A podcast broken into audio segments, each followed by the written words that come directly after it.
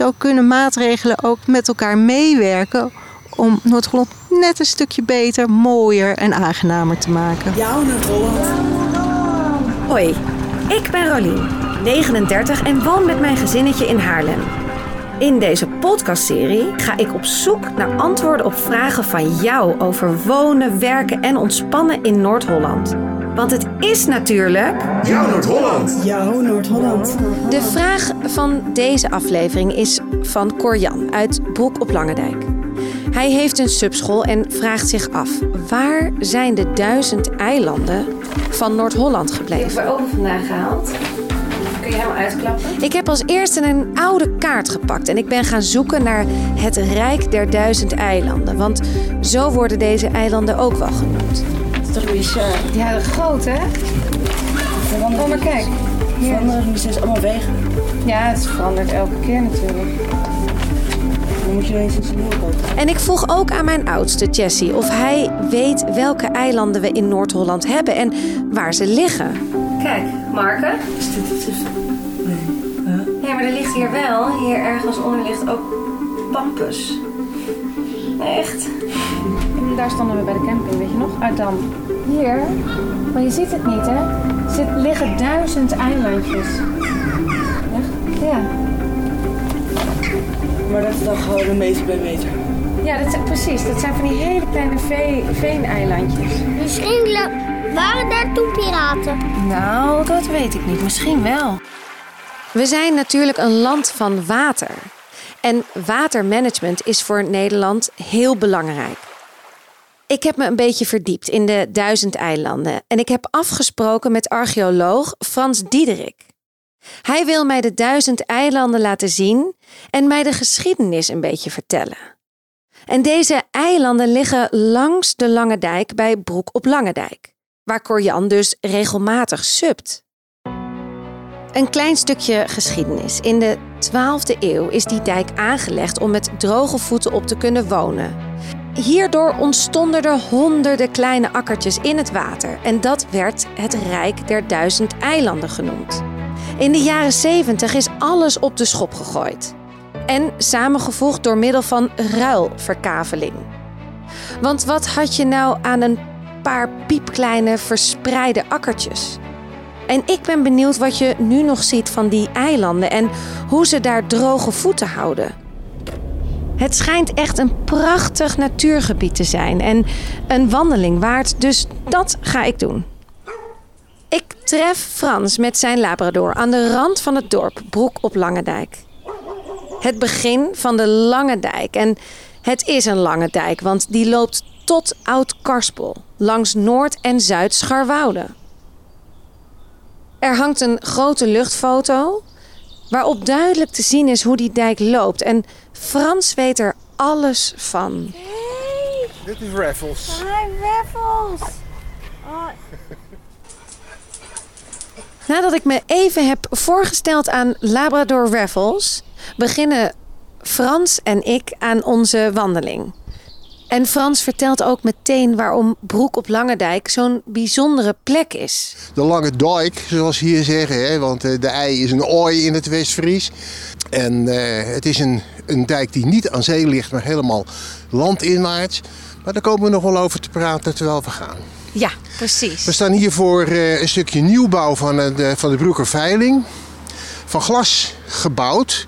En je ziet daar een luchtfoto op van de situatie van, de, van voor de Wereldoorlog. Dan zie je dus eh, hier de Lange Dijk.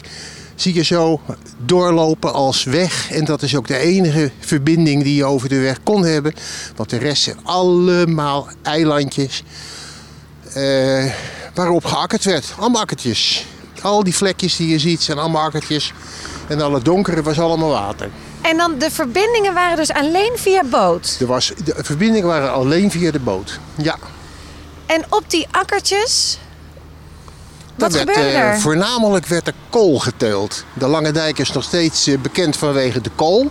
De koolindustrie. En het bijzondere van deze veiling is dat je direct vanaf de akker met je kolen naar de veiling kon varen. En hier legden al die, eh, die boten, die legden hier aan, die stijgers. En die wachten dan netjes op hun beurt En die peddelde dan eh, vervolgens eh, de veilinghal binnen.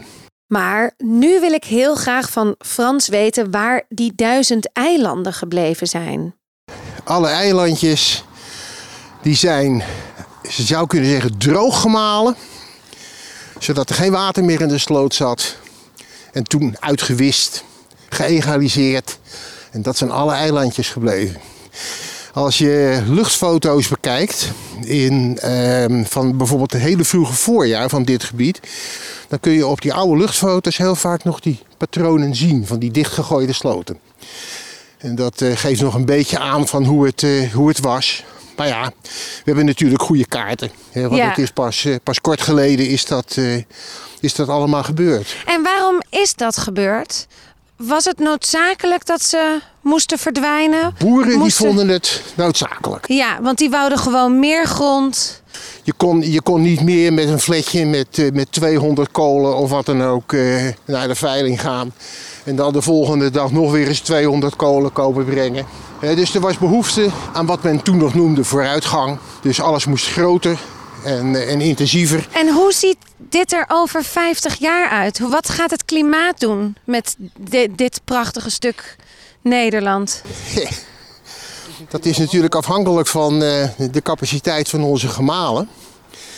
En waar het eh, ook van afhankelijk is, dat is van het, het zeeniveau. En eh, wat heeft het zeeniveau er nou eh, mee te maken? We kunnen lekker even in het zonnetje zitten. Ja, goed plan. Dat heeft vooral te maken met eh, kwel. Eh, Wat is kwel? Kwel, dat is het doordringen van zoutwater onder de grond naar binnen toe. En dat gebeurt al. Je hebt al kans dat hier op eh, enkele meters tot enkele tientallen meters al zoutwater in de ondergrond aanwezig is. Maar dat wordt zeg maar naar beneden gedrukt door het zoete water. Maar als je natuurlijk buiten in zee een stand hebt die een paar meter hoger is, dan heb je een extra druk, een hydraulische druk op dat grondwater. Dan zal dat grondwater daar onder die hoge zee landinwaarts geperst worden. En dan moet dat op een gegeven moment een keer naar boven komen. En waarom is dat bijvoorbeeld gevaarlijk voor deze eilanden? Nou, met name als je eh, moet gaan beregenen. En dat heeft dus weer alles te maken met klimaatverandering. Wij kunnen hele lange, droge zomers gaan krijgen. Nou, als je dan hier tuinbouw wil bedrijven en je hebt geen water, dan wil je je water uit de sloot halen. Maar dan moet je dus heel erg oppassen waar je dat uit die sloot haalt.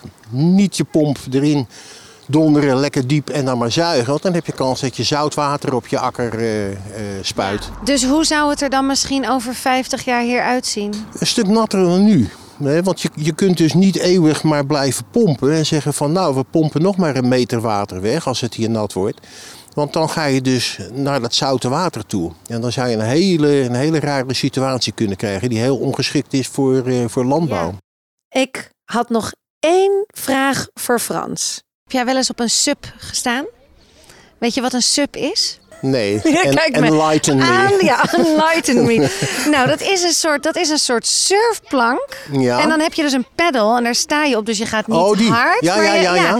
En dat schijnt hier dus ook echt heel erg leuk te kunnen. Ik wou je eigenlijk een keer meenemen te gaan suppen. Hond mag ook mee op de sub. Jouw Noord-Holland. Jouw Noord-Holland. Nou, ik weet dus inmiddels wel waar die duizend eilanden gebleven zijn.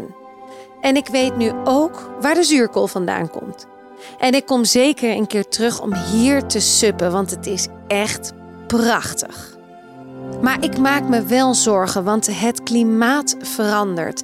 En het landschap van Noord-Holland verandert dus ook.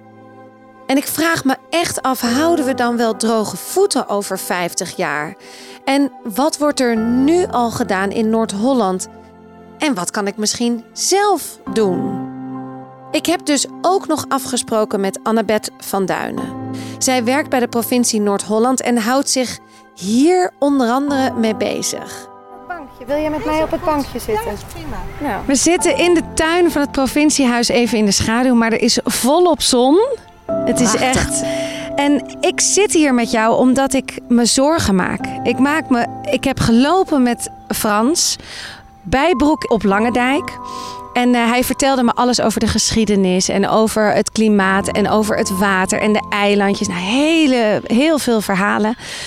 Maar daarna dacht ik wel, jeetje, die eilanden verdwijnen. Het water komt omhoog. We kunnen niet te diep pompen, want dan komt er zout water naar boven. Maar nu maak ik me zorgen. Leuk is dat jullie bij de Rijk van de Duizend Eilanden zijn wezen kijken. En dat is eigenlijk een icoon van hoe we al jaren, eeuwen omgaan met het water.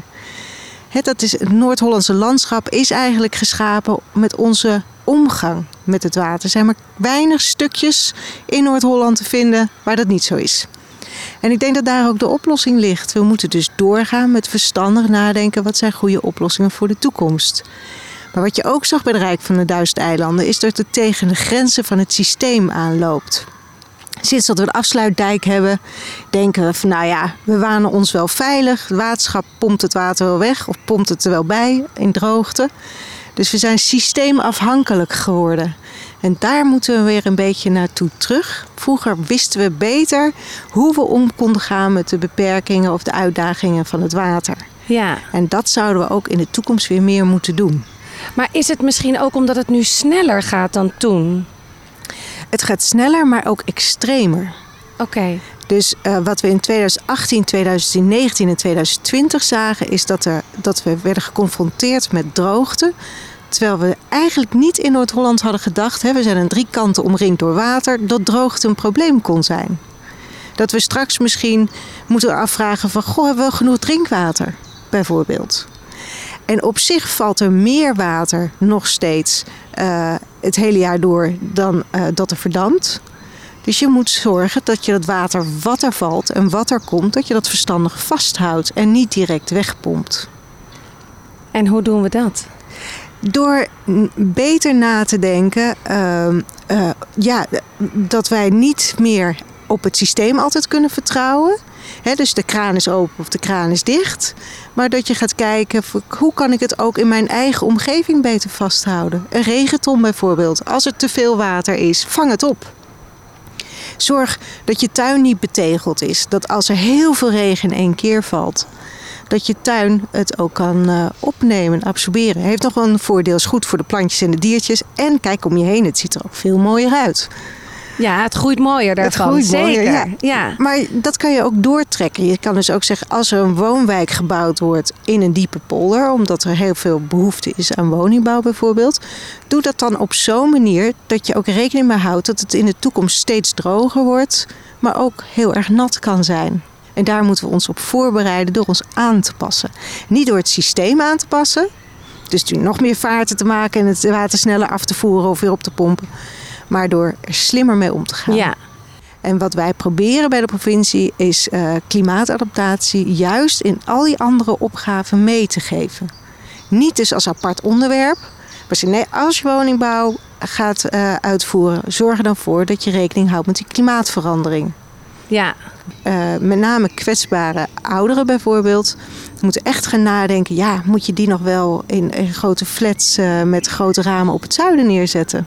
Daar wordt het te heet. En moet ik me echt zorgen maken of zijn die zorgen eigenlijk... zijn we ook goed bezig met de provincie en met Nederland? Zijn wij...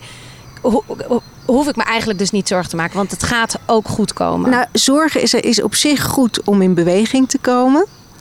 Uh, is een hele mooie spreuk hè, van... Uh, geef ons dagelijk ons brood en één keer in de honderd jaar een watersnood.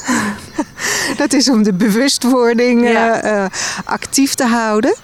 Uh, maar ja, laten we ook met elkaar verder slim nadenken. En dan denk ik ook dat je daarmee nieuwe iconen kan toevoegen. Dus dat je daarmee ook Nederland weer, of Noord-Holland, op de kaart kan blijven houden. We hebben Hansje Brinken bijvoorbeeld. We hebben de molens, ook mooi symbool. We hebben de dijken, de polders. Ja. Ja, laten we dan nieuwe iconen toevoegen. Ja. Maar bij Petten hebben ze nu een zandige kust voor gekozen. Uh, dat gaat uh, de zee in, zeg maar. En dat is één van de oplossingen waar je aan kan denken. Het mooie voordeel daarbij is dat je ook meer ruimte voor recreatie hebt gecreëerd. En ook weer nieuwe natuur kan creëren. Dus zo kunnen maatregelen ook met elkaar meewerken om Noord-Holland net een stukje beter, mooier en aangenamer te maken. Ja. En doen we dat niet, Hè, gaan we, houden we er onvoldoende rekening mee? Ja, dan gaan we tegen, echt tegen onze grenzen aanlopen. En dan, uh, dan, dan krijg hebben je we natte problemen. voeten. Ja. Ja. Wauw. Nu ik dit gezien en gehoord heb, besef ik me nog meer hoe kwetsbaar we zijn. Maar ook dat we er gewoon zelf wat aan kunnen doen.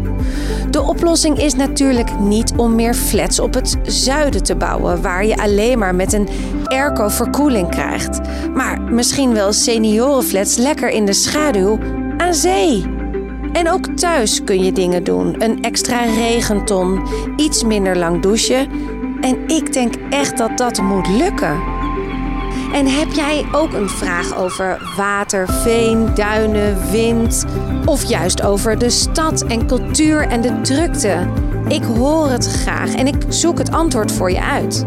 Ga naar www.noord-holland.nl slash podcast en laat je vraag daarachter. En beluister ook de andere afleveringen. Oh, en een duimpje of een review vind ik echt heel leuk. Tot de volgende keer. Jouw Noord-Holland.